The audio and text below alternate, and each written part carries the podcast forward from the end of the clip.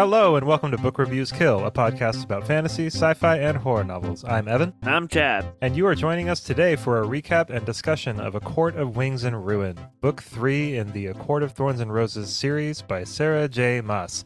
All right, Chad, here we are, in the thick of it. The girthy bits. we are in the thick of it indeed. Oh man, it, uh, just a bowl of molasses. Sticky. It's collecting all of the flies, good and bad. This is a hefty book. This was a hefty book. Yeah. I mean, I I breezed through it. It was a really fun book. Like there's definitely some definitely some criticisms that I have for it. There's some praise that I'll heap upon it. But please know, through all I say, I think this is a really fun, fun book. And if you like fantasy, if you just like reading, you will enjoy this book. Don't take it too seriously. Read it for what it is. It's a character driven romance fantasy jaunt. I just want that to be my platform going forward. Yeah, this there's some deep parts in this book, just like there were in the last two. It's a lot to think about. Sarah J. Maas is throwing a lot at the wall here. I mean, I've talked at length about how this is my least favorite book in this series, mostly because this volume feels so all over the place plot wise. There are some terrific action sequences littered in here. And while the first part of the book is pretty solid, I, it, it just gets like messier as it goes. You know, it just, it keeps we keep tossing stuff onto this pile and then by the end of the book we're left with just what the hell just happened but- yeah, but the ending is kind of cool the ending is kind of cool. as thrown together as it is the ending is pretty cool it's very appropriate.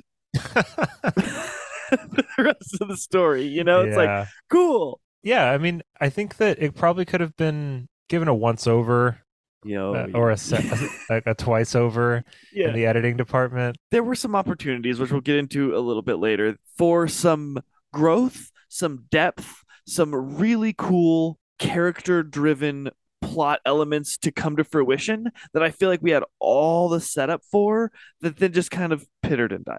yeah a little bit but we did get to see a little bit more of some characters like there's more cassian there's more nesta but then there's also not as much of other characters so right. it's, And like, did we really get more of Nesta or did we just get more of Nesta being mad all the time for no reason? um this, Just this being a meanie. All right, let's just let's just get into it. Okay, okay. We're gonna do the we're gonna do the recap. Yeah, it's, Yeah, it's yeah, gonna be a good one. That's gonna be a good one. All right, yeah, yeah. If this is your favorite book in the series, everybody, don't worry. We're not gonna tear it to complete shreds. Hey, obviously, that's why I started with this is really fun and you will definitely enjoy this Oh, book. yeah. but we are Uh, gonna we're gonna dig into it a little bit. gonna take it a little bit, yeah. All right, here we go. The book begins with Feyre returning with Tamlin to the Spring Court, pretending she had been coerced into Rhysand's court against her will. Secretly, Feyre is furious at Tamlin's betrayal and plotting her revenge. As per his arrangement with Hybern, Tamlin has opened the Spring Court's lands to Hybern's invading forces. Jurian and two royals from Hybern arrive in the Spring Court, intent on inspecting the magical wall separating the human and Fey lands. In the Spring Court, Feyre is venerated as the Cursebreaker, the one who ended Amarantha's vicious rule over Prythian. Feyre sows distrust throughout Tamlin's court and undermines the High Priestess Ianthe. She and Tamlin argue, and in one instance, Tamlin becomes so incensed he causes a room to explode. Feyre deliberately keeps her shields down, and Tamlin's court sees Feyre's cuts and bruises caused by the flying debris. They begin to hate Tamlin for his abuse. She also incites Tamlin's jealousy by confiding in Lucien, Tamlin's best friend. Feyre accompanies Jurian and the Hybern royals to the wall to check for holes in the magical barrier. The royals reveal that they are looking for places they can use the cauldron to destroy the wall, allowing Hybern to conquer the human lands and enslave the people. With this information, Feyre is resolved to leave the Spring Court and return to the Night Court. Feyre later finds Ianthe sexually assaulting Lucien. She breaks into Ianthe's mind and compels the priestess to stop. But the Hybern royals find her and reveal that they have been poisoning Feyre for weeks. Feyre and Lucien kill the royals, but their physical strength and magical strength is sapped from poison. She agrees to take Lucien with her to the Night Court. They travel through the autumn and winter lands and are confronted by Lucien's brothers. but Azriel and Cassian intervene and escort the two back to the Night Court. Feyre is reunited with Rhysand and happy to see her friends, healed from their confrontation with the King of Hybern. Her sisters, who were forced into the cauldron and transformed into High Fae, are angry, depressed, and distant with Feyre. The cauldron has made Elain a seer, while Nesta went into the cauldron and stole death from it.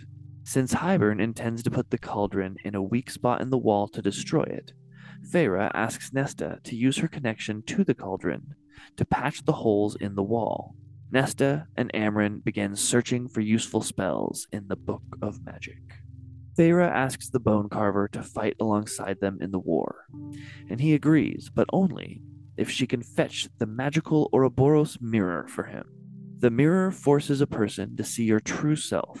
Those who have tried to take it in the past have been driven mad. The Carver will need a Fey body to leave his prison. Another creature, Bryaxis, agrees to leave its prison in a pit to help fight in the upcoming war. Elain sees a vision of a mortal queen who is cursed to turn into a firebird every night. Lucien volunteers to go find the queen and ask for her help in the upcoming war. Rhysand calls a meeting of all the High Lords, but before they convene, Hybern attacks the Summer Court. The Night Court goes to help and finds a slaughter in progress.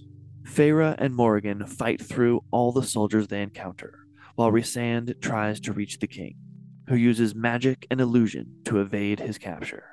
Hybern withdraws and the fighting ends, but the casualty count is high. Hybern's forces are still considerably larger than Prythian's, and all the Fey courts must be united for them to stand a chance against so large an enemy. The meeting of the High Lords is held in the Dawn Court, a neutral territory. All the lords participate, including Beron from the Autumn Court and Tamlin. Both verbally attack Feyre and Rhysand, accusing them of working with Hybern. Tamlin is particularly bitter about Feyre's betrayal. Her plotting left his court in shambles. As a result, the Spring Court has been taken over by Hybern, and its people were forced to flee to other courts. Nesta's connection to the cauldron makes her ill with a sense of foreboding, just before a huge wave of power sweeps across the land, and the cauldron brings down the wall. The High Lords, except for Beron and Tamlin, pledge to work together against Hybern, and they all leave for their respective courts. Feyre and her family travel to the human lands to warn them of the coming threat. Elain glamours herself to look human so she can plead with her fiance to take as many people as possible into his father's fortress. When Graysen sees Elain, he knows she is Fey and rejects her. Jurian is also there to warn the humans about the war. He is not the enemy, but instead has been spying on Hybern, working to undermine the king and save the humans. He tells Rhys that Tamlin went back to Hybern and betrayed the High Lords, and Hybern is planning to attack the Summer Court again. Using Jurian's information, the Fae ambush Hybern.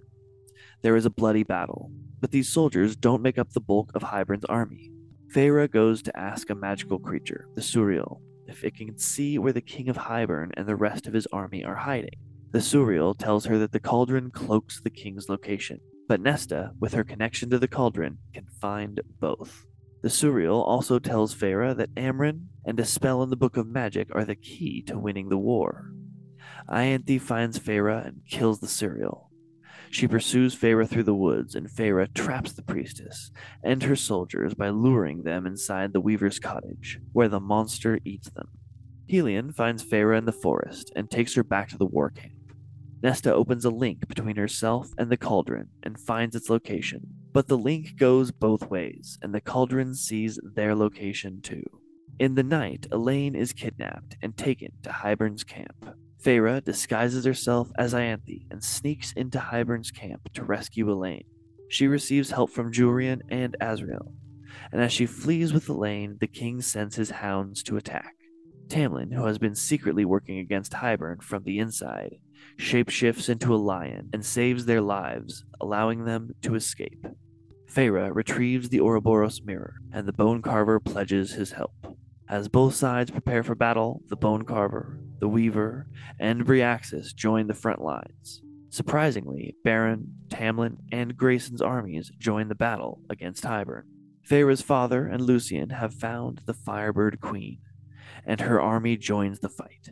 Miryam and Drakon's armies come to Prythian's aid as well. Even with the additional help, the fight does not go well for the human Fey army. The cauldron destroys the Bone Carver and wreaks havoc on the Night Court's army. Nesta amasses her power as a distraction for the king, while Amren and Feyre go to the cauldron to nullify its power. Feyre touches the cauldron, and its magic traps her. Amren goes into the object. Amren lied to Feyre. The spell is not to nullify the power in the object. Amren uses it to unbind herself from the body she is trapped in. Nesta and Cassian face off against Hybern. The king kills Nesta's father, and nearly kills Nesta and Cassian when Elain stabs him in the neck from behind. Nesta then beheads the king of Hybern. Despite the king's death, the battle rages on. Amren transforms into her true self, a winged creature of blinding light. She unleashes volleys of flame on the enemy hordes before burning out. The broken cauldron begins to pull everything into its void. Feyre tries a spell to fix the cauldron, but her power is not strong enough. Rhysand gives her his power, and in doing so, sacrifices his life. The cauldron is fixed, but Feyre is distraught and demands that the other High Lords resurrect Rhysand like they did for her. They all do, including Tamlin, and Rhysand is brought back to life. When Rhysand died, he saw Amren in the cauldron and asks if she wants to come back. She does, and then is given a resurrected High Fae body. After the battle, Feyre, Nesta, and Elain burn their father's body. Feyre asks Miryam and Drakon to hide the cauldron on their island. Vassa, the Firebird Queen, asks Feyre to work on a spell that can break her curse. Feyre calls a meeting to discuss a new treaty between humans and Fae before she, her friends, and family return to Velaris and the Night Court. All right. When you say it all out loud like that, it doesn't. It's not so complicated. No, no, pretty simple. Things happen. yeah, oh, things. Th- you know, one thing that you cannot, one finger you cannot point at this book is to say that things are not happening. The story is not progressing. Oh, it's They're progressing. not going and getting stuff. it's progressing uh, past anything. We're not giving things time to make sense. Sometimes it's just like that happens, and then now now Go, we're over here. go, okay, go. cool. Oh yeah, that, man, that is kind of like one of my chief con- like complaints about these like this book in particular but the other ones kind of do it sometimes but you know like nesta opens up her connection to the cauldron. It's like well how though? Like what is like i get that she was Right. i she was in the cauldron but like it's kind of like what i talk about sometimes when i reference the pet peeve that i have of magic just magicking it's Yep. just you try you Thinking try hard. hard you think really hard and it happens um, but I think with these books, we need to get a move on. It just happens. So, Right. but it's also I told myself Yeah. that like a million times while reading these books. Like, Chad, it's kids about the characters, it's about the relationships, about the interpersonal connection, personal growth, overcoming trauma. It's not about how the magic works. Like, world, she's not Brandon Sanderson building a magic system and talking Right. about flecks of metal burning on her stomach. Like, it's fine, dude. But man, there was a few times that I was like, what? like, okay, sure. sure. Yeah, that's a big word for this book. Is sure, Yeah, sure. Elain stabs Sure. the King of Hybern from behind. Sure. Sure, just uh, puking on the battlefield. Uh, not uh, three chapters before. Sure, magic powder takes away your magic. Sure, Feyre and Rhysand are hooking up in a tent while everyone's dying around them. Sure. yeah, blowjob death. Sure, um. Yeah. I that mean- did happen though. Like, wow. Oh yeah, that did happen. We were all there for it. That they were, you know, it. What what would we do in that situation? I don't know. Maybe, maybe I would do the same thing. Probably not, but maybe Probably fighting or sleeping. or sleeping. Yeah. Yeah. I mean, it would it would tire you out, but I never thought I would say this, but I'm almost tired of perfect sex. Like, you know, I I kind of wish Rhysand would have like gone soft halfway through a couple times. You know, like just a few times. yeah, like he's stressed out. mediocre Like, why not? Yeah, yeah, yeah. yeah. Because It's that, just that like it's not made, happening tonight, you know. Yeah. Yes. Yeah. Now there is one night that Feyre says, it's not happening tonight. I just am like sad. I forget exactly what it was, but it, I was refreshed. I was like, all right, cool. Yeah, there we go. You know, we need to have some valleys because th- we're just peaking too hard.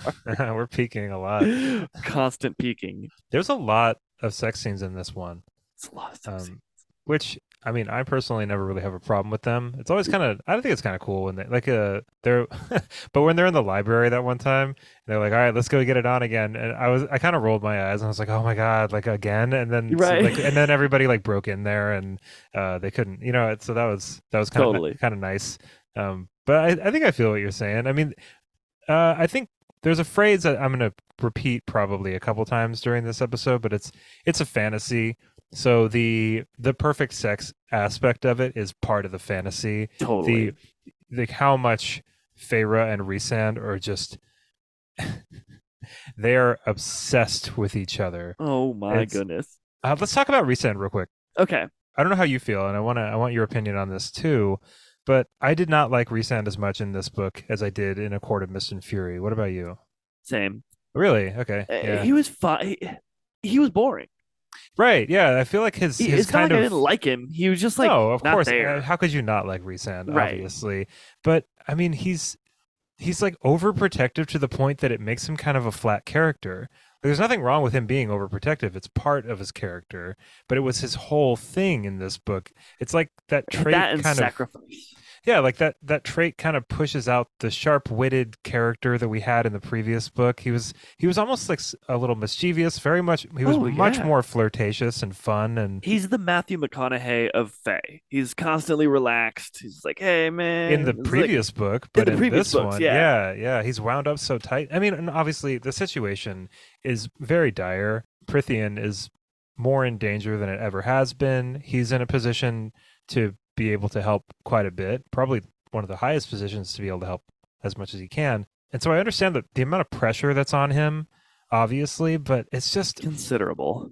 it's he felt kind of flat for me in this book and i really like Rhysand is one of my favorite characters in this entire series and that was one of the things about this book on my on my read through where in court of mist and fury every time he walked into a room i was stoked that he was in the room and then in this book i was kind of like uh like he's such a wet blanket like he's just yeah. you know um not it's, it's not super bad but it's just uh like I, I gotta say, I kind of feel the same for both Feyre and Rhysand, and another character that I'll get to here in a second. But their relationship, in my opinion, because everything should follow my opinion, um, that's why we started a podcast you know right? Uh, they needed a little more conflict in their relationship. Like, I get that Rhysand is the perfect mate, and she is like they're they're perfect for each other. But he's like so like, yup, you get it, you do you. Like, eh, maybe have something that he doesn't understand about women, and through her explaining, like, hey, it wasn't cool when you did that, and he's like, oh yeah.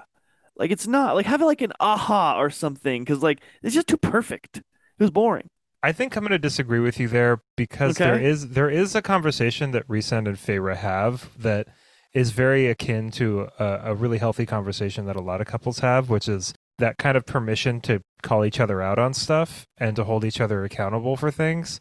I thought that Yeah, was a. I guess it's not really an hold argument. Hold each other accountable. Like have a scene where that happens, you know? Like that's fine. okay. but I'm just saying. I'm just saying that You're you're yeah. it's not it's not like this it's not this whole 100% like gilded perfect thing like they do You're have right. but they are I, I guess i would agree with you in the sense that i guess in this book they don't really they don't really come to a head about anything they don't really um hard disagree on anything right, there's no Um, hurdles in their relationship that they need I to guess overcome. not, not really. But I think that that's not like this book isn't really about Feyre and Rhysand's relationship because that was what the last book was about. You're right. Like this, the, like I think at least what Maas was trying to do was have their relationship kind of be this this realized thing that they could move through this conflict together in Yeah. and it wasn't necessarily like all right so we're going to have this giant you know focus on Prythian being under attack by this other force and also have Rhysand and Feyre working out their relationship like we couldn't have both right. know, and so I mean that's- this in in support of what you're saying, this was a busy story. right so if you had thrown so- in like them having those hurdles I feel like it would have just it would have Yeah. been even more messy. That's not to say that it, you know, I mean, it's it's not super realistic, but I don't think we're going for realism in No, no, but relationships here. It wasn't that interesting. You know, like last Oh, I see what you're last saying. book Okay, there yeah. was like every time that they were having a conversation they were like growing or figuring something out about each other, learning, or, picking she at was each mad other. at him. Yeah, and it was like there was just like, okay, cool, we're good, and it's like, okay, that's great, but like, Well, there's so I many don't know. moments in this book too where they kind of like send these cute little like texts to each other through the bond, yeah, you know, and it's like texts, it's like this is a really serious situation, and you guys are like giggling, yeah, I mean, I kind of love it too because I'm I'm a sucker for flirting. I love flirt flirting and flir- flirtation, and um, I love it when a couple that's kind of like established and is committed and serious can still flirt with each other, and they're kind of still pursuing each other in a way sometimes, which is so cute and awesome.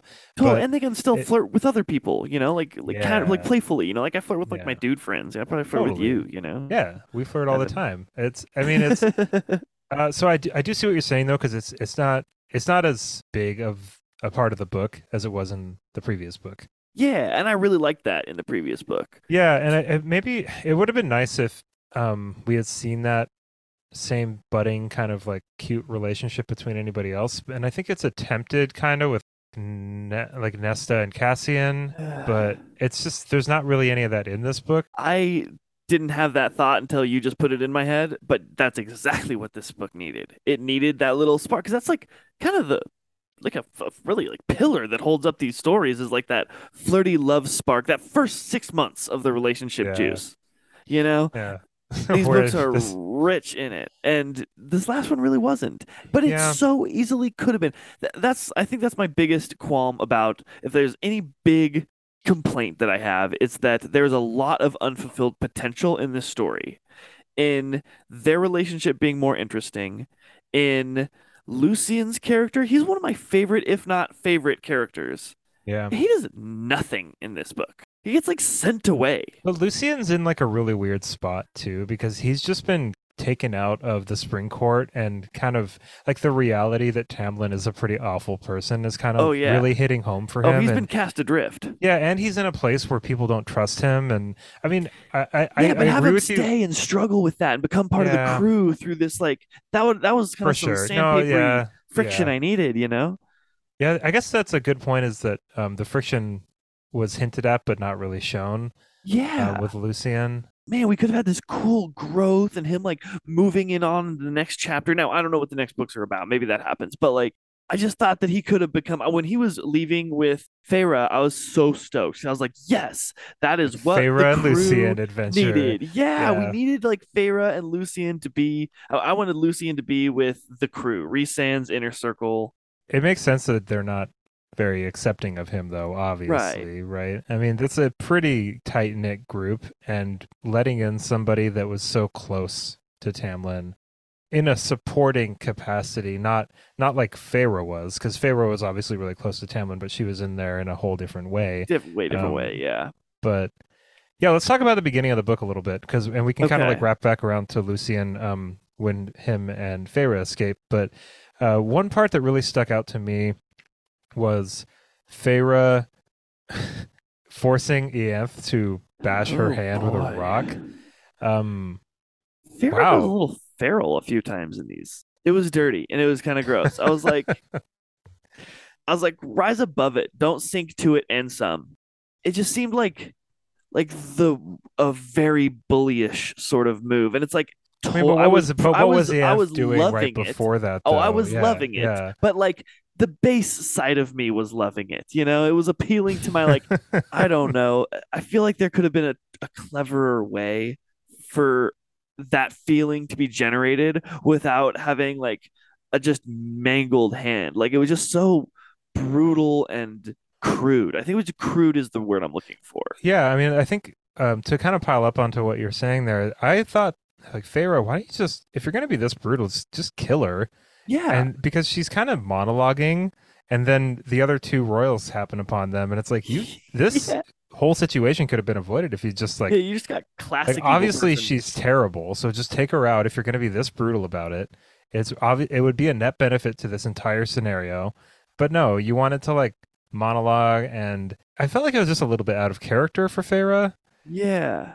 Um, Like but I said, it was to be fair, bullyish. but to be fair, what was Ianthe doing right before Feyre happened upon her and Lucy? oh, I mean, she was I- sexually assaulting. right, Lucien. exactly. So uh, I totally get the Oh, vitriol. she I get- deserved it. yeah. Um. uh, But like this, man, Sarah, Miss Mrs. Mass, like the, the is mass. Mrs. Moss, um, the the description of like the rock is it was like a wet thump first, Oh and then there was goodness. a crack, and, then, it it's got like crunchy, dude. ugh, Ugh. gross. And then sticky. Yeah, it was. I mean, her, it's her descriptor words. You know, Uh, like we said earlier, I think last podcast. Podcast. If this story was a forest, it would be a jungle because it's like Tweety birds and bright colors and plants trying to kill you just everywhere. It's great. Speaking of Maas's vocabulary, uh, the the word mate is really abused in this book. so abused. There are a few things that are very abused. Yeah, the, uh,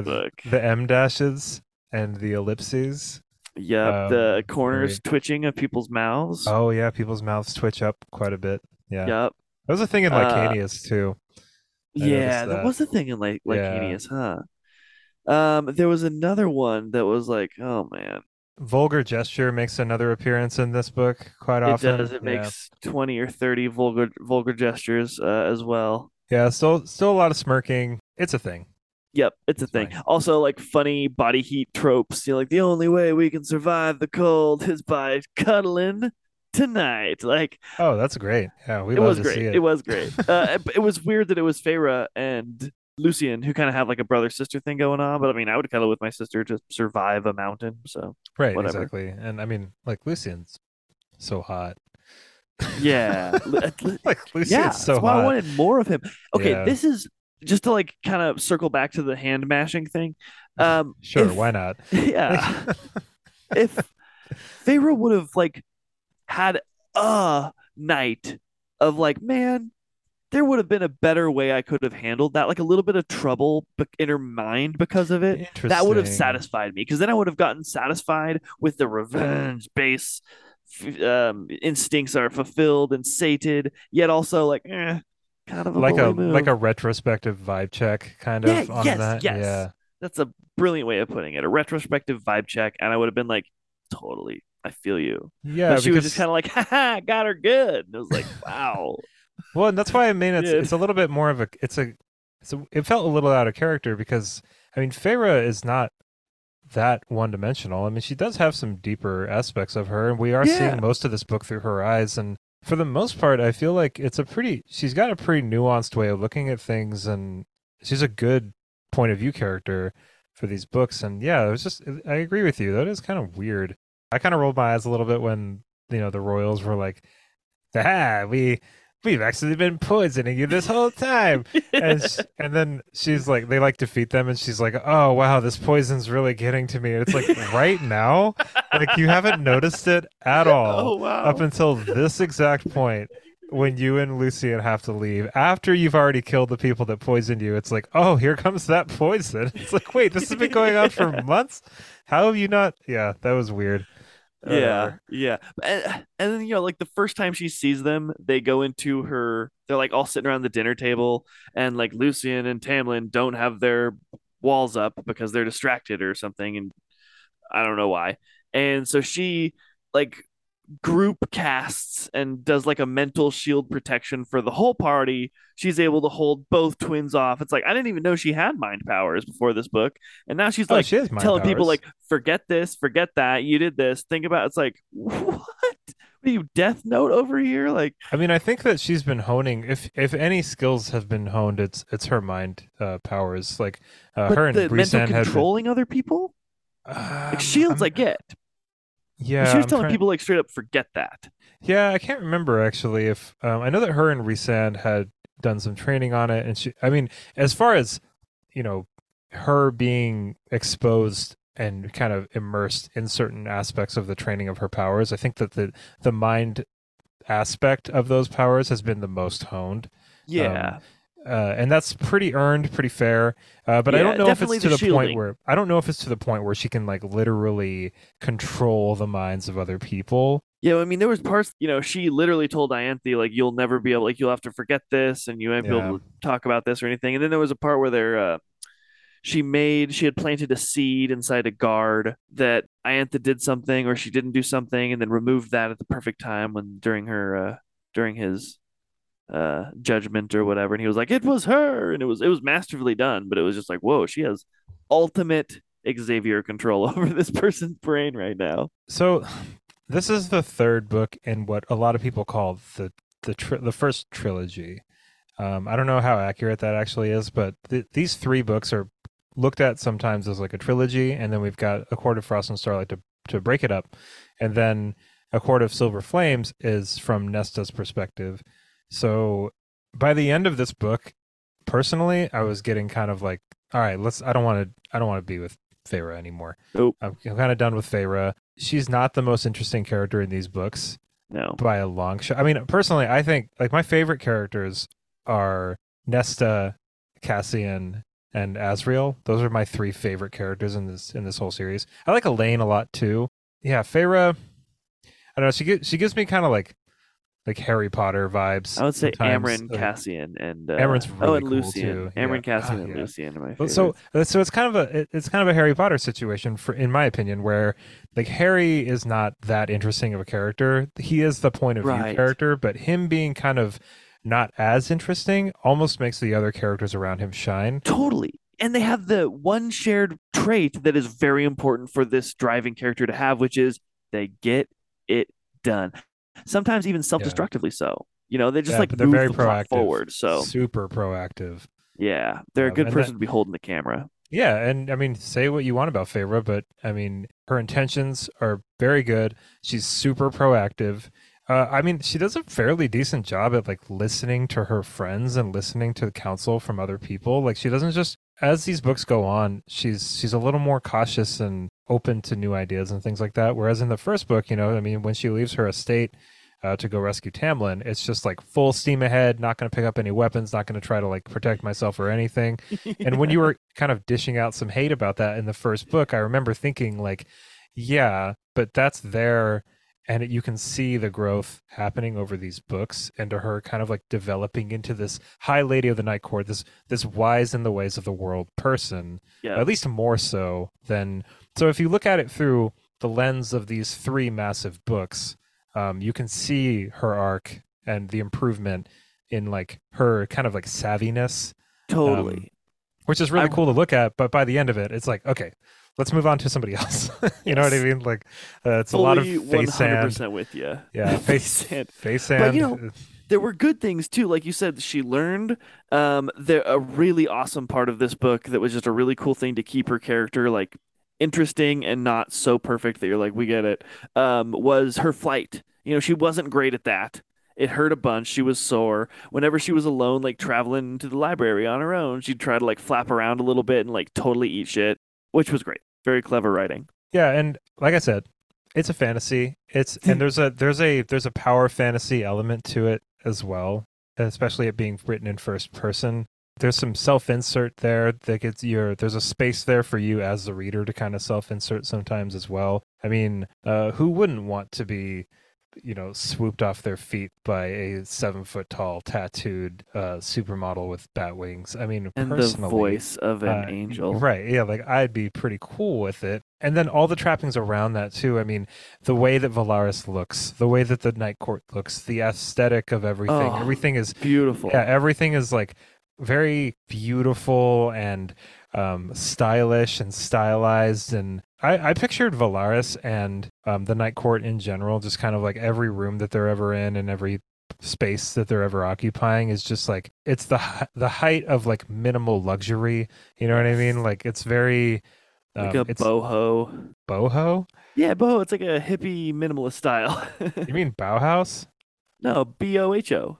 B O H O. I don't know. Uh, what is? I'm looking that up right now. What does that look like? Oh, totally. Yeah, this, but like Yeah, darker, yeah. obviously. Yeah, it's like it's like hippie minimalist, right? sure. One of my favorite parts in this whole book is when Feyre and Lucien are on the run, and then they run into Lucien's brothers from the Autumn Court. I think they're out, like out on the ice, right? uh huh. Uh, what did you think about that scene? it made me laugh first off because Lucien's like, "Hey, we should not go north because it's going to go straight into my dad's land, and he will absolutely 100% see us if we get if we go through this his land." She's like, "We'll just have to like be sneaky." and then they get come on, Lucien. Didn't you ever hear about crouching behind bushes? Yeah, man. and they just like what Lucien tells her is going to happen immediately happens, um, and then they have to kind of struggle, fight, uh, a little camping and running, which was great. The story needed a yeah. little bit more camping and running, though. I will say for a story where almost everyone can beam and teleport, there was a lot of chase scenes. This one worked because they didn't have their abilities, right? They were magical yeah. powdered here totally. in this specific occasion, but there's a lot of scenes that you're like, why are you running through the forest? like just teleport away. Don't worry about it. Even on this scene, like her brothers or Lucien's brothers are like chasing them across the edge, just like teleport in front of them. Nah, the, like, the, the fun is in the chase. Yeah, though you know they were. I, I totally understand what you're saying. Obviously. Well, yeah, and one could make the argument they were like melting the ice, so they were in it for the slush game, you know. But it's like, man. Also, they're running across the ice. Are they melting the entire lake? I just kept thinking, like, are they melting this entire lake simultaneously, or just the path that they're running into? I mean, what I, I mean, what what what do you think about the? Yeah, you, would think by the end of this book you would have learned. I know, literally, and there's so many times like Chad, move on, man. It's not the point. Sure. What do you think about the conversation between like uh, Lucien and his brothers? Like, what, or at least like the interaction there? It was good. There was no doubt in my mind that Lucien was fully justified in his kind of opinion of his family and the way that he just kind of rejects everything that they're about. Totally. And that just gave us all the proof we need that we were that we didn't really even need. I trusted him, but man, it was just like, ugh, it kind of brought his back. And that's See, they, she made me care so much because I'm like, oh my gosh, look at this cool little window. We're getting into his background. All the stuff that has been hinted at that he's been suffering through in his life is now like being evidenced in front of our eyes. What a deep, awesome character. And then like send him off. yeah. Ah, they just got rescued. Okay. Don't worry yeah, about Lucien for a little while. You know, like I just felt like there was so much un- and and I guess I'm a little salty on this one particularly because he was my favorite character, one of my favorites. I just wanted to see him become a, one of the crew, crew, you know. So you've seen a decent amount of the courts here by now. Uh, is there a place in Prythian that you would want to shack up and and live? Uh, definitely Velaris. It's just, it's just, is it a port? It's not on the ocean, is it? Mm, I don't think so. I can't. That's it's one flaw. I would hang out personally in the summer court that was where they had the um the High Lord meeting, right? Right. Yeah. Um, where Tamlin walks in. Yeah. Uh, okay. Yeah, that was a jaw drop scene for sure. It was indeed. And Ooh, this is getting dramatic. This, yeah, so dramatic, man. There's a lot of drama. um, you're right. The aesthetic of that place was super cool. It's kind of like an ancient Greek, like everyone yeah. wearing togas, yeah, I liked it with lot, like yeah. fountains and water everywhere. It was great. Uh, very relaxed environment. Yeah, Tamlin coming into that. It was weird it was like everybody was playing everybody, but they weren't. I still don't really buy that all of the High Lords wouldn't be pretty open to the idea of, or at least more open to the idea of joining up to stop the threat yeah. of Hybern. Um, they can get back to their kind of like inner squabbles, but this is obviously an outside threat that they, if they all got together, they could just squash it real quick you right. know, and or at least it, have a chance. It feels like kind of a false conflict almost, where it's like I don't really see other than just like being stubborn. Like I don't see like why the High Lords wouldn't all band together and just deal with this threat, and right. then kind of just go back to like it's it's just like Rhysand is just like nobody's listening to me. This is so this is obviously such a problem, and it's like yeah, I agree with you. Yeah, why aren't these problem. other like there's not really any real reasons why the other people aren't agreeing with you. They just don't no. like you. Like that's why like, they don't want to cooperate. They just don't like they don't like Rhysand. Right, because of this history and that history and your family yeah, did like this. One, that's a, that's always something that bugs me though and it's like it, it's it's bugged me in a lot of other series too and like and it's it's not that it's not realistic, but it's just it's annoying um, that these people are in such high positions of power,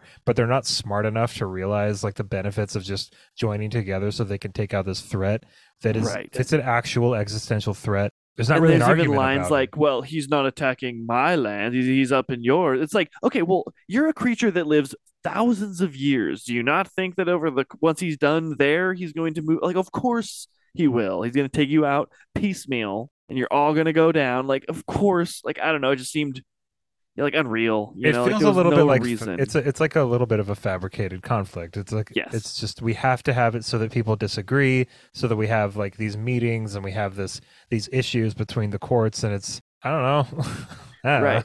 And there was like no reason for Tamlin to come to that meeting because one, he just like undermined his own spy abilities if he truly was working from the inside. Because like, what if he gets found out? It's not like he was like, okay, guys, on this date, I'm gonna do this thing, and it will really be a complementary action if you guys do this, and then we can together do this. And it was like, no, he just comes and he's like, I'm gonna make you think that I'm s- probably with you, but we don't really know even. Like, all right, peace. And they're like, what? Why did you even come? Tamlin is a spy in the Hybern court, right? Right. But not not for the Hybern court. But no, no, no, not for them. Yeah, no, he's. I wish. I guess he could have told to the Hyberns, which is why he's going to this meeting. yeah, Because Jurian Yeah. did later say, like, Tamlin went back to um, the Hibernians or whatever and told him everything. Hibernians. Yeah. and Yeah, told him the- everything that we plotted or whatever. yeah, the politics in, in this book are weird. Um, let's just hey, let's let's let's talk about some some other high points real quick. Okay. Let's okay. not get super bogged down in the details. I really liked Helion. Yeah, Helion's awesome. He was really cool. Okay, Okay, I, I'm not gonna. I'm, I know we're trying to hit the high points here, but while Helion just got, got brought up, I have Five to say, seconds in. okay, go ahead. it- go ahead. failed opportunity. Lucien's father. What? Cool. We figured that out. Great. Never mentioned, not even a thing ever again. It's like one little, like, kind of cool conversation between Rhysand and Fisher's like, Did you know? They're like, they look, and she, he was, you know, cheating on with her, and wow. And then Yeah. not ever again the whole rest of the book. it's like, and he's even around. Helion's around all the time. So is Lucien later. It's like, what? There was so much there could have been some depth there of lost father and Lucien being like, I do have family. Oh man, I've I've always wanted a good family member that wasn't a total piece. And here it is. It's gonna be this growth, this awesome like joining, and like I don't know, it was just missed opportunity. Yeah, I, I've read some other accounts by people. Um, you know, because if you go online and look up reviews for this book, uh, as long as you and I are talking about it, which is like a like an hour or so, like there's people that have written like tens of thousands, like dissertations Oh on gosh. like on like why Lucien was done dirty in this book, you know, and like like because I, I I think a lot of people feel like you do, where um, Lucien Lucien is extremely interesting, even not going super in depth with what his situation is. yeah, A whole book could have been written about Lucien. totally. And yeah, yeah. and it, it should be maybe that's her maybe that's her thing like his adventure to find the firebird queen or whatever that would be a great story i would love to know all about that uh, speaking of the Firebird Queen and all that, what did you think about Lucien uh, showing up with Feyre's dad at the end? okay let's just talk about that whole we could talk. Yeah, we, sequence we've and we've covered battle. some we've covered some stuff. Let's talk about the ending.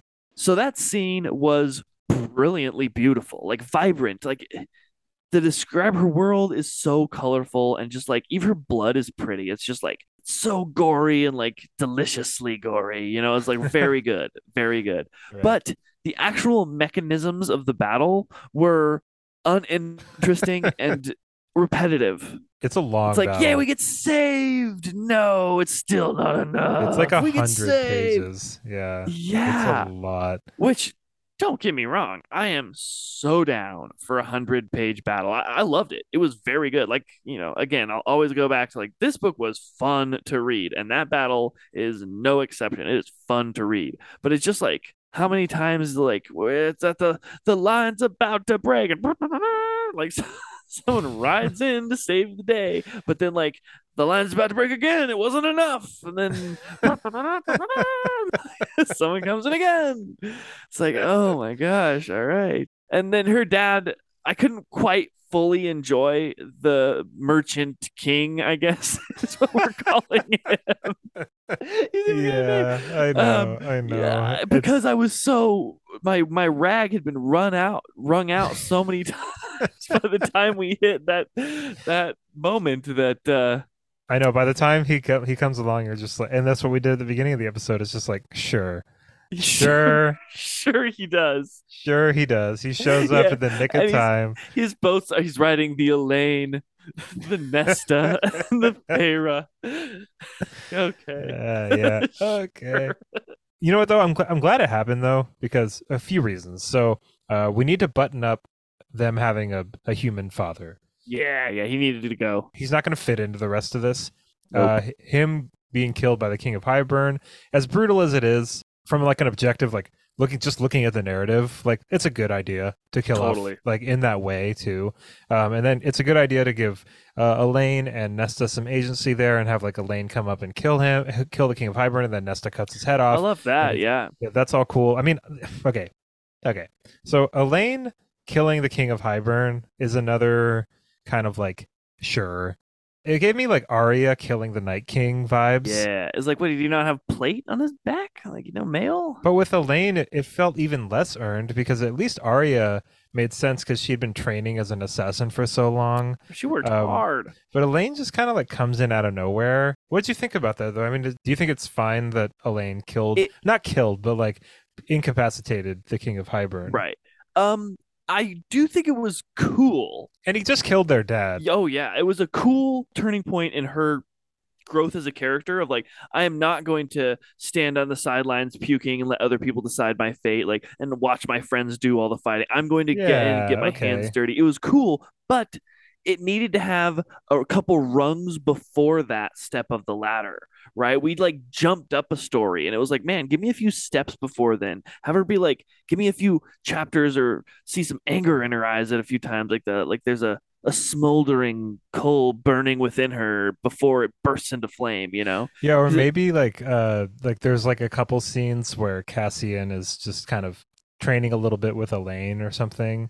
Where like Elain Yeah. maybe Elain like shows some but also something about something about her coming up behind him. It was like a sporadic thing almost. So that was kind of cool too. Not everything that these women do in these books needs to have like it not everything has to be earned. Like not everything has to have like this well, do they have enough training for X? There are some things that people just do in the heat of the moment. And uh, so And stabbing someone in the back with a knife is a pretty good it's a it's a heat of the moment. it's a pretty thing. good yeah. one, yeah. I just it just didn't fit in my brain for like whatever reason. Um, Yeah. But now that we're like kind of talking it through, it kind of does make sense that Elain would do it because like this guy had just killed their dad. Feyre wasn't around, so it's like a it's like an Elain Nesta thing. and like everybody has super secret super mission powers. Like Nesta is like cauldroning, and so is or no, Nesta is distracting the um Hybern King. Um Rhys is just like trying to take him out. Everyone has a super important mission except for her.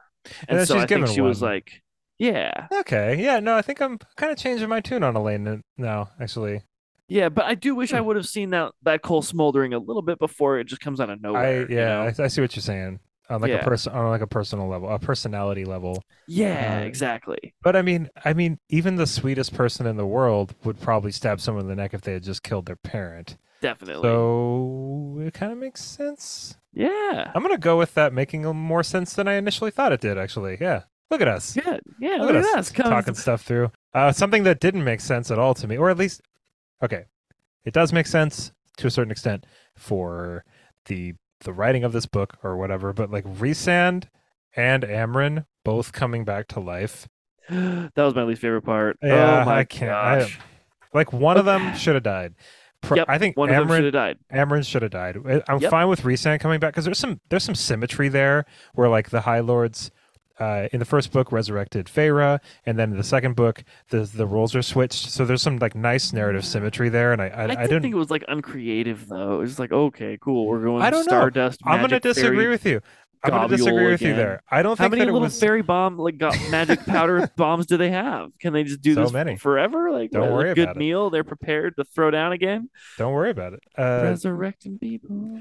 But um, I think I'm going to disagree with you there. With Rhysand, it's kind of cool to see their roles reversed, and it's almost like a way of showing how far Feyre's come to be able to be in a position to advocate for the the High King of the Night Court in her position that she's in. You know what I mean? It's like it's a nice, Yeah. Okay. We're looking at it from that angle. That that works for me.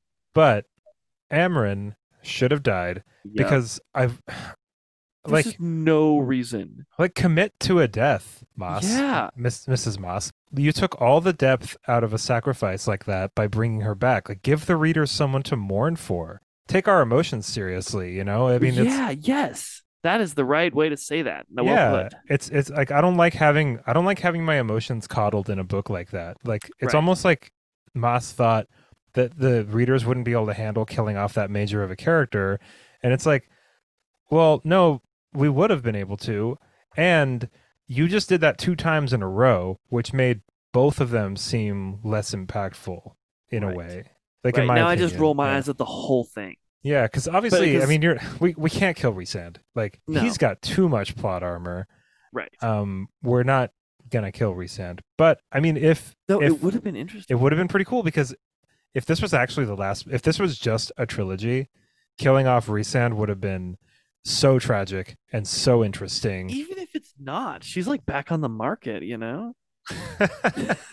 this story can get steamy again and like that that no, six it was her. early mate. relationship. There's no way. No, Feyre wouldn't have. Feyre would have been alone in a in a tower for the rest of Yeah, her you're life, right. just looking out at the ocean for the rest of her life. Tamlin's my like, "Hey." yeah, right. Yeah, right. Tamlin's never getting this again. No, no, he is not. But yeah, it, that would have been tragic and interesting. I'm, but I'm okay with him coming back. I'm even okay with him, especially since you've explained it the way you did, with the mechanism being the High Lords doing their thing again. But yeah, him like running, like getting pulled back, and then like seeing Amren in like the death mist of the cauldron and being like, "Hey. I'm going this way. Care to hop aboard?" And she's like, "Sure." And then like they're both alive. Like what? Yeah. It was like she couldn't think of another way, so she had to use the one way to get them both back. It made it go from a serious kind of if I if I can com- compare it to like um TV shows or something like that, right? It, it made it go from a serious like HBO style like serious stakes um and real consequences and sacrifice to like a sitcom, you know? Right. Like it just dumbed it all down and and it just I don't know. I mean, I really liked Amren, but Amren's character, like Amren feels like the kind of person that wouldn't come back from that. That would almost like look for the next adventure after this life this lifetime that she's had. Amren is so much more interesting than being brought back to life to come hang out and drink fucking beers with Totally. everybody That's why she's you in my top Like, three list. yeah, she like, was great. and so it really just it took a lot out of Amren's character for me, and it's like I just ah, I don't know, it's just commit, commit, yeah, you commit. know, We did not need another person being a high fey body either. yeah, like stick. Oh yeah, forgot about oh that. my gosh. Like. Everybody, you get a high fey body. You get a high You fey get a high body. fey. I want a high fey yeah, I body. a high body. Yeah. Jeez, I have come a fucking low fey body. this low fey body talk fucking powered by Taco Bell. Mm, so good though. I wonder if in Prythian you can eat as much Taco Bell as you want and it just Oh, for never sure. affects you at all. Like Oh yeah, dude. you, You, don't can, feel tired anymore after Yeah, I don't think they poop. Pretty sure there's like a non-pooping culture, you know. Magic eats up the rest, you know. Ah man, yeah, they're all they're all perfect. They are so. Be- However, uh, man, again, her des- her ability to describe the perfection is so good. There's a um, I'm gonna find it in my notes here. Give me one second. So, her Sarah J. Maas's ability to describe Nesta is just very good multiple times. One of them is when she describes her as being devastating. I love that for a word of being attractive, 'Cause- and especially for Nesta's specific breed of attractiveness, right? Because it's just like it kills you so good. But like she's also just like has death daggers shooting out of her eyes, both literally and figuratively, after her little dalliance with the cauldron. But uh, yeah, I just loved like she was devastating. I was like, oh, that's so cool. And then she also is described at a later point in the book as having uncut power. Yeah, that's like a good that's one too. a Yeah. cool phrase right there. Uncut power. Like, I know alright. Maas's writing style. I, I have such mixed feelings on it because sometimes it feels so like rushed through and like kind of like it stum- it's kind of stumbles over itself a little bit sometimes. um, if we're really kind of like digging deep into the prose here and like digging deep into the writing style, and like the, just the just the general readability of some of this, like these, if you go down like line by line, some of it is just like pretty clunky words just the order of words like the the you know there's Yeah. there's some like She's kind of like being- passive voice and like weird sentences and all the m dashes and ellipses and stuff and just like the flow of certain conversations is just weird and unrealistic and it's just um but then other times with the descriptions and snappy dialogue and like well plotted out uh like action cuts and Mhm. great blocking and terrific bird's eye descriptions of things and Yeah, and group sequences. That's really hard to do. A group Yeah. conversation sequence. It's difficult and easy to get confusing. and she's excellent at taking a normal kind of more intimate slow peaceful situation and just jamming action right into it immediately and then everything is chaos and she does that multiple times in these Very books fun. and she's very very good at that um but yeah it's just it's just sometimes it's just you're reading along and like nothing's happened for a little while and everybody's just like laying around on like chase lounges and you know just like their shirts are all like half buttoned and they're just like meh meh meh. Oh, he threw back a retort and then oh like a smirk over here and then it's just like what are we doing right now? Like what? Right, is- nothing. Like, yeah, aren't you guys like meeting to discuss like, like the fate of the world. Yeah, it can be a little bit of a mixed bag, but I mean, this, whole, this whole series is kind of a mixed bag. I mean, you for sure. And, and, you know, the awesome mixed with the what, sure, is a reoccurring theme. Like the bone carver, I, I don't, I don't even know if I like or don't like that whole thing. It's like I really do. The bone carver is interesting, and I think it's pretty cool. I don't know. Okay, so his he his motivation for staying because he doesn't want to. They like try to entice him to help them in the fight with the spell in the book that Amren's been um, learning that might be able to send him home. And he was like, "No, I don't want to go home. I don't think home even exists anymore. It's been so long." And then they're like, "Well, maybe we can like free you from this prison." And he's like, "I don't want to be freed from this prison because I have two sisters that are death gods, and if they know where I'm at, they'll like totally kill me." And then in the final battle, one of his sisters, the Weaver Death God, is like right next to him, and they're like high five, and it's like, man, his like one thing was he didn't want them to know where he was, and now he's standing next to them in a battle line. Like, wouldn't he be pissed? Like, I don't know. It was just. And then like Bryaxian or what I have no idea where she picked up that demon. He was like along for the ride. She was just walking by the pit on her way out. It was like, "Hey, Bryaxian, you want to join her?" I'm getting the name wrong, but you know, I I literally don't know where she picked him up. He was just there. Yeah, I don't really have much to say about. Yeah, like.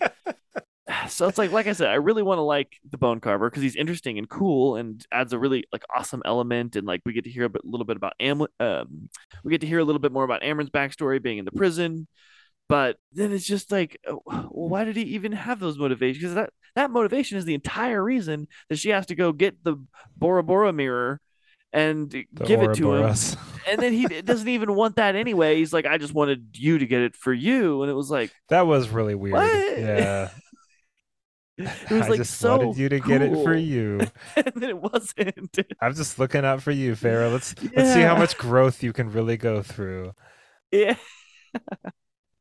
um, though I will say the killing a, a scene that felt earned and yes and proper vengeance is and they got me a little emotional. I really like the Suriel and I really like Suriel and Feyre's relationship. She Yeah. keeps catching him and he keeps being like ah or he she I don't really know what gender this is but not important. It keeps telling her things that it probably shouldn't, you know, it like it's like an oracle, you know, and he's like, all right, I'll throw you another bone. Okay, I'll throw you another bone. And uh, I think they got a cool thing. Ianthe shows up out of nowhere, kills it, and it's super emotional, not Very cool. emotional. Yeah. Yeah. and then minus the fact that Feyre's running through the forest when she can winnow, whatever. She's running through the forest and they're running after her. And even though they win, whatever. And then they get to the Weaver's cottage and she like goes in, like tricked you and slams the door behind her and like locks them in. That was just like revenge done right. Yeah, I really like all of your notices about this. It's so cool. I mean, because I've already read all this stuff, and it's just so neat to see somebody's reactions to these books so long after I've read them. And it's, Taking you down memory lane. I just, yeah, I can't wait to do this again with um, the Dark Tower because Oh I've my already read all of yes. those. Yeah, that's gonna be awesome. I want to say, the Cauldron. it just kind of makes me giggle. Um, it's just like this. It's like a. I picture like a like a claw-footed bathtub yeah, me too. that they're just kind of like There's that dragging green around. liquid like bubbling from it constantly. Yeah, I mean, I think that because you know when in the in the second book, um, when they're like, we have to find the feet, I was just like, they're looking for like bathtub why? feet. Like Yeah. that's the MacGuffin in these books. Yeah, the the cauldron um is one of those things in in these books where it's just like, okay, it's like whatever Maas Whatever. decides the cauldron can do is what it's gonna do. Right. Like it controls death magic. It can take down the wall. Like a freaking course it can take down the wall. Like they're all like surprised when the enemy starts using the cauldron off- offensively. Shock it's like, Pikachu. yeah, it's like, of course, of course he's gonna use it offensively. It's like the most powerful magical object in the world. Yeah. Um, what did you think about Lucien and Elain? Um, do you think that that should have been addressed more? Do you think that it was just For the right amount? Yeah. I mean, yeah, it would have given us the. It could have been the situation that provided the stepping stones for Elain's growth towards that stabbing moment of I am going to no Oh, like longer stand maybe by the he- sidelines They were and training seize my together and like yeah. yeah, maybe And then were- uh, maybe yeah, that Lucien worked. just yeah. deserved a greater part of the story. I'd like to he he obviously like really had a thing for Elaine. It was like trying to like be very caring, even when Feyre totally not cooled, jumped into his mind and just like mind it, was not cool. It was not cool for her to just jump into his brain because she wanted to see what he was thinking about her sister because she was interested. It was like a total invasion of privacy. And then what she su- suffers not at all for, besides like kind of feeling bad. And Rhys is like, well, if you feel bad, then that's it. Learn from me. Literally, that's the conversation. She's like, should I tell him? And he was like, ah, like, why stir the pot? Why if you feel pot? bad, that's good That's, that's And it was just like- me. man and uh, what she found in his brain was him being just the greatest guy and i don't know i i'm i'm a little salty that lucien was not given a greater piece of the stage for this book I have another question. I'm just kind of firing questions at you. sure Um, do you feel like Tamlin was redeemed at the end of this book by him helping to um bring Rhysand back to life? so yes i feel the exact same way about tamlin's ending ending that i do with elain's yep that's where it needed to end but the stepping stones along the way could have been a little bit more meaningful like we he had had joined. oppor- He had joined the cause, right? I mean, Yeah. But like I don't know. that's we had- enough. Yeah, but I would have loved to see a little bit more from like his asking you questions. No, no, you're. Your answer's no, stupid. Chad, stop. answer answer the question the way I want you to answer it. Go ahead. like it was just I, I I could have done with some of his but like what is he struggling with? Like Feyre obviously hates him, has a lot of resentment there, as she well should, but we're only seeing the resentment filter towards him. Like I would like to see what is Tamlin struggling with emotionally inside? What is he, what is his feelers going happening? What are they doing this whole story?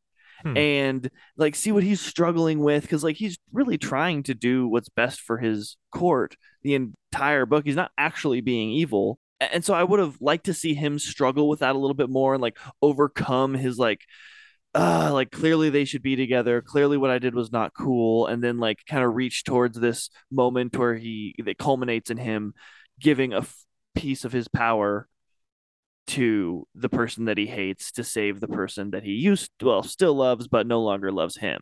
And then she like leaves him a note that's just like I hope you're happy. I was like, what? He, like sent him a text message. I don't know. There was just like it could have been more meaningful. Yeah.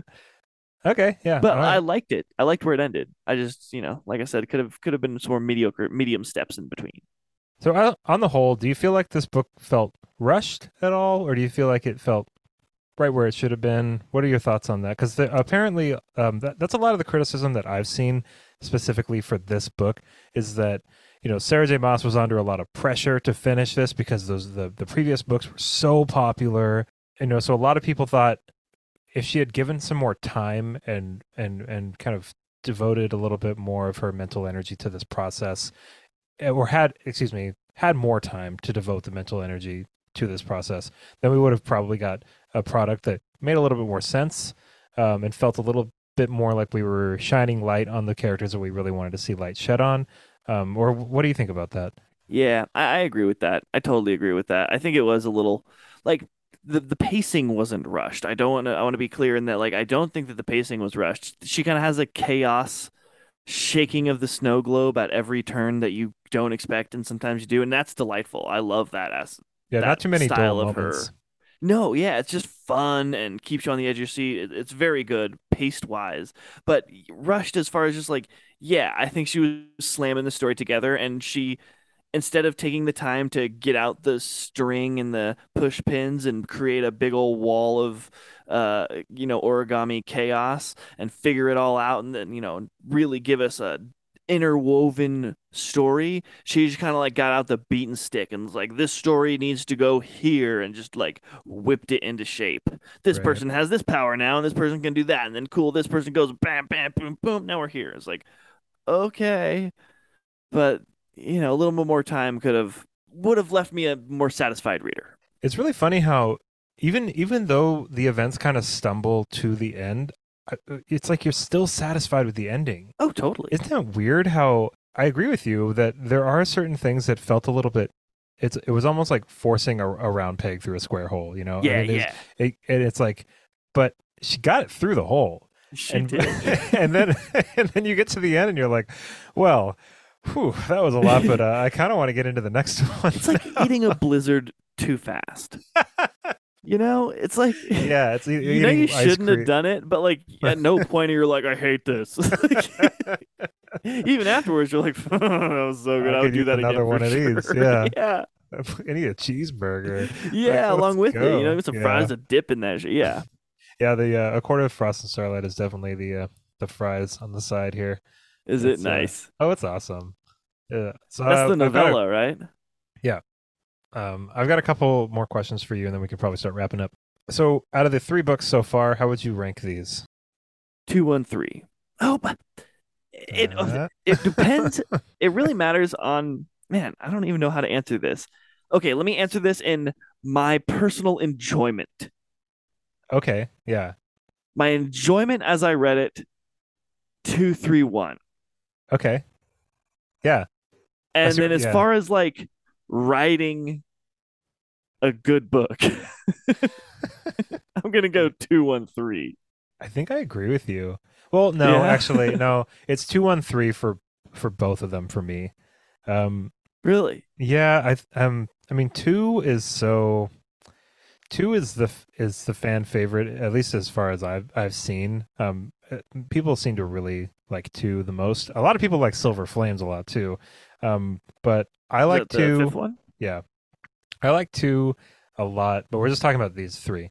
So I like 2 a lot because it's so like introspective and it's so um like it's so descriptive and lush and we're seeing the new places for the first time there's so much growth there's so much like i still really like Feyre and i'm so Mhm. um interested in in where she's at where she's trying to go where she's been how she's reconciling all this stuff mixed in with this new love interest mixed in with the new friends that she's making mixed in with a new threat that they're trying the to trauma overcome that she went through the last book. like Mist and Fury is a really fantastic book. I like A Court of Thorns and Roses a lot because it's so it, it embraces these fantasy tropes so well, does its own thing with some of them, keeps some of them intact, and is just a nice perfect introduction to the world.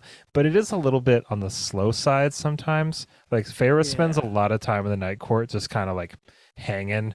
A Court of Thorns and Roses feels a little bit like lopsided to me. Um, it's like very front loaded and very back loaded um, but the middle drags a little bit. And then yeah, Wings of Ruin is just it's just this I feel like it just exponentially gets more and more ridiculous and confusing and convoluted Wacky. and wacky and then but caps out it's just like this really nice quasi cliffhanger but also buttoning up a lot of things in a pretty satisfactory way but there's like the road to get there had a lot of plot holes uh, and plot holes in it so um yeah so while i like them all quite a bit i still think yeah um mist and fury of the three is definitely the strongest one Yeah, and, and you know, I'm also looking back. Like you are looking at it from like a thousand foot view because you've like there's been a, a substantial amount of time between your reading it and looking yeah back on and the i've story. forgotten some stuff too obviously like um, Whoa, no, I'm not yeah. saying that to like reduce your opinion. I'm saying that to like, I'm so fresh in the like, like F you, Tamlin, you know? So it's like, it's hard for me to look back and feel what I felt when she was being swam with in the star pool, you know, telling, he was telling about his childhood, you know, and like Yeah. the perfect magical, like romantic bliss of those scenes because they're all tainted through my like, ah, but he was actually just a jerk in the long run, sort of like you know, retrospect. So, um, you know, maybe my opinion will change a year from now. We'll see. But uh, that's and- definitely the order I'm, I'm I'm going for right now. And I've had a lot of time to like look at a lot of the discourse around these books too, because it's really interesting to see what everybody else thinks about this this stuff. And w- the conclusion that I've come to is that there's almost no conclusions to come to on a lot of this stuff. Like everybody has completely different opinions about how they feel about certain characters and situations and how things end up and the reasons they end up that way. And um, it's very there's a there's a lot of splits in the fan base about like Tamlin and Lucien and mm-hmm. Elain and Rhysand in book three compared to book two and the like the Hybern situation and whether or not Helion is like actually a good guy. And like there's there's a lot of different conversations going on like peripherally that we don't even have time to get into right now. But it's almost like after so long since I've since you know after a year since I've read these books all the discourse that I've read talking to you about it it's like I'm still kind of fluid on some stuff like I'm still like oh yeah I could totally That's- see that's why good that point, yeah yeah yeah um, well, uh, but that's the fun of this series, you know. It's, Yeah. it's, it's like a whole like it's like a cultural phenomenon almost, you know. yeah. Well, I'm excited that there's three more books because Oh, there's only know, two. oh, there's only two. There's only Oh, two. I thought there was another three. Three be coming my way. Okay, well, I'm excited no. that there's two more books at least because like one and a half books. Yeah, there was just like I said, there was so much potential in this story for Lucien to grow a little bit. Um, you know, more. She has this really cool like coming out scene to Yeah. Feyre, and then never mentioned again. Just like Yeah. Being Lucien's father. And so it's like there's all these like things that are like, ooh, this is kind of cool. And you're like, yeah, that is cool. That could lead to some really cool character development. That that that person's been struggling with that for thousands of years, and we could get uh, an answer out of that, like some resolution. Like that would be really cool and interesting. So yeah, well, I'm speaking hoping. of that conversation between Mo- um, Mor and Feyre, I thought it was like a little silly of Feyre. You know, like Mor comes to her with like an actual like issue that Feyre needs to like sort out. oh my and god, then Feyre's like, "Well, you have a crush Yeah, on oh, Azriel," and it it's was like "Wait, not what?" cool. She was like, "Hey, dude, like hell? I had to tell your husband, my friend, and my leader that I didn't do the one job he assigned to me because you tricked me. Like that was not cool." And she's like, "Yeah, but you also lied to yourself." And it was like, "Dude, what?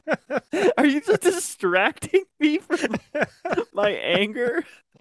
Yeah, that's uh I think that's uh that's like one of the worst parts of the entire Yeah, book. Yeah, that's so stupid. Yeah, and it was cool that it led to, you know, Mor being like comfortable to like do her thing and find out and be and expose some more of her true self to the world. But man, yeah, it was kind of a kind weak their reaction. way there. by- Yeah, yeah. yeah. Again, another good example of just the just a cane just beating this story to where it uh is a great place to go. It just like could have been woven a little bit more gracefully uh, there. Whatever. Yeah, I feel like it's like um, a lot of authors will take a uh, like a like a hammer and chisel to this big block of marble and really kind of chip away and make sure that they're getting all these lines and curves correct. And then like Sarah J. Maas kind of is like dynamiting her way into a shape that she really wants. And it's like, all right, I mean, it's your marble, but like, right, yeah, it's gonna come out looking kind of weird. You know, yeah. has to look this way. Yeah. Okay. I, I I guess like got- a sledgehammer would probably be a better No, no, I like the dynamite. I literally was thinking about dynamite when you were saying that. I was like, go dynamite, go dynamite. Oh wow. Yeah, you nailed it. Uh, okay, I'm gonna get a little real here, and I'm hoping I'm missing something because I was thinking about some of the ending happenstances of book two. I recalled that Rhys, while Feyre is in Amarantha's Under the Mountain prison, Rhys at one point goes through like a month. There's like an entire period between two trials where he basically forces her to get wasted, dance for the entire court just to like hurt Tamlin's feelings. And it's like, man, that is really not cool. Like, like you abused someone and like forced them to do totally not cool things for the sake of your revenge. It's like never talked about between her. Like he never apologizes to her for that. Like, does he have any other motivations for forcing her to do that? That I'm just missing? Um, I mean, he was playing a role, up. Right. Uh, I mean, I guess you could say he really embraced it, Yeah. um, and played it pretty pretty close. I'm kind of split on this. So, um, you know, my initial answer is he was playing a role. There was a certain okay. there was a certain thing he had to commit to. He had to look like he was, um, you know, in on kind of humiliating Feyre. Okay. and, and having this uh, sort of control over her or whatever. Um, I think there are probably a lot of narrative reasons that you could point to why it would, um, if not justify, at least like explain um, that. But I will kind of tag along into your kind of like incredulity here and say, at the very least, they probably should have discussed it as a couple Yeah. uh, maybe at least to help like help Feyre work through it. Um, but then again, if it's something that Feyre didn't bring up, um, then maybe she didn't want to talk about it, or she wasn't Yeah, ready to. Um, there could There's be some things that are just better left like it happened. Let's move on. We're not going to help Maybe, anybody by digging um, them out, you know. But Yeah, it's not on at me least to I would love- say somebody had to talk about something if they weren't comfortable Right. with it. But I feel like it was uh, it was probably a part of their relationship that should have been discussed. At least I would advocate for it to at least be touched on and maybe worked through together because that is a really messed up thing. Uh, totally. maybe And they have an understanding. because I thought Rhys was a bad guy, you know. But like, So here's my real answer to that. Um, I think Sarah J. Maas wrote A Court of Thorns and Roses, and everybody loved the shit out of it, and everyone thought it was so much fun and so cool. And the publisher was like, "We need as many more of these as you can give us," Yep. and that was just part of the first book, and it's just not. it's Yep. just not brought up again. Um, totally. She's like, I- I hope they forget. yeah, because I it's mean, like a it's like a relationship ending. Like, hey, remember that time that you like forced me to dance and like portray myself uh, terribly in front of uh, court and on drugging me like yeah. against my will for like a whole month? like that's so fucked up. Yeah, I mean, like I said, uh, if you want to just like strictly look at the narrative and like strictly look at the events that happened in these books, um, Rhysand had to play a certain part for Amarantha. Totally. That's at least my. That's. I mean, I'm sure somebody listening to this that's read these books multiple times, that's been a lot more involved in Oh. the discourse, would be able to give There's a better someone answer. click clacking on their keyboard Yeah, right some- now. yeah, uh, but that's at least my understanding of it. Yeah. And you know, lots of times I don't need a good reason to be like, okay, moving on. But like sometimes I just need a reason, you know? Like give me something cuz like I did yeah, think about but you it. can't. That's the thing about books, and that's the thing that you know. As as you and I keep podcasting, and as uh, we we keep the the discourse about books going, it's like the thing with these kinds of books, with all fantasy, is that you're never gonna button everything up. Like you're never Very gonna solve every problem. You're never gonna cover every base. There's some things that aren't talked about again. There are some things because you're writing fantasy, and some things just aren't going to fit with the rest of what's going on later in the books. It's just it's part of it. Like it's right. just And you have to you know? I- would way rather have the imagination be let free and to do its thing yeah. and end up with some like wacky like what's and in retrospect that didn't make sense than to not have those like that magical journey juice. Yeah, I, I agree with you. And I mean, um, you know, it's just like with this series, like as many, there are some holes in the plot. There are some things that make you raise your eyebrows. There's some things that make you roll your eyes. There's some things that make you sigh really heavily, and then you turn another page and you keep going. But I mean, even stuff that I've like movies I've watched, shows that I've watched, books that I've read with with certain stories, I've gotten to the end of that story and been like, man, that was airtight. There was not one single problem with that whole story. And then I'll go on the internet and then look at some reviews, and people have lists like giant paragraphs of why certain things didn't make sense and why there were certain plot holes. And it's like, I mean, that was me after Can't- reading The Name of the Wind the first time. I was like, what a perfect book. Right. And now I'm like, what a joke you were thinking that, it's still a really good book. You Amazing. can't like, but you know, two things can be true at the same time. You can have something that's an incredible experience, and then have something, and then have it not really make sense in certain parts because it is being literally pulled out of thin air and put down on paper. And the thing is, is that you can't, you can't have a book where you, at least you can't have a epic fantasy book. I'm sure there are books like this where it's like it's a 100% detailed string of events in like a couple hours or something like that, right? Um, but with epic fantasy, you are skipping over stuff. Time is going by. There are conversations that are happening off the page. There are explanations for things that are happening off the page, or there's no explanations at all for stuff because it just wasn't in the author's garden when they were planting Right. all this stuff. And Well I- and that's fine. That's totally fine. And I like what you said about like I'd rather have the imagination be let loose and be able to fill some of those gaps myself.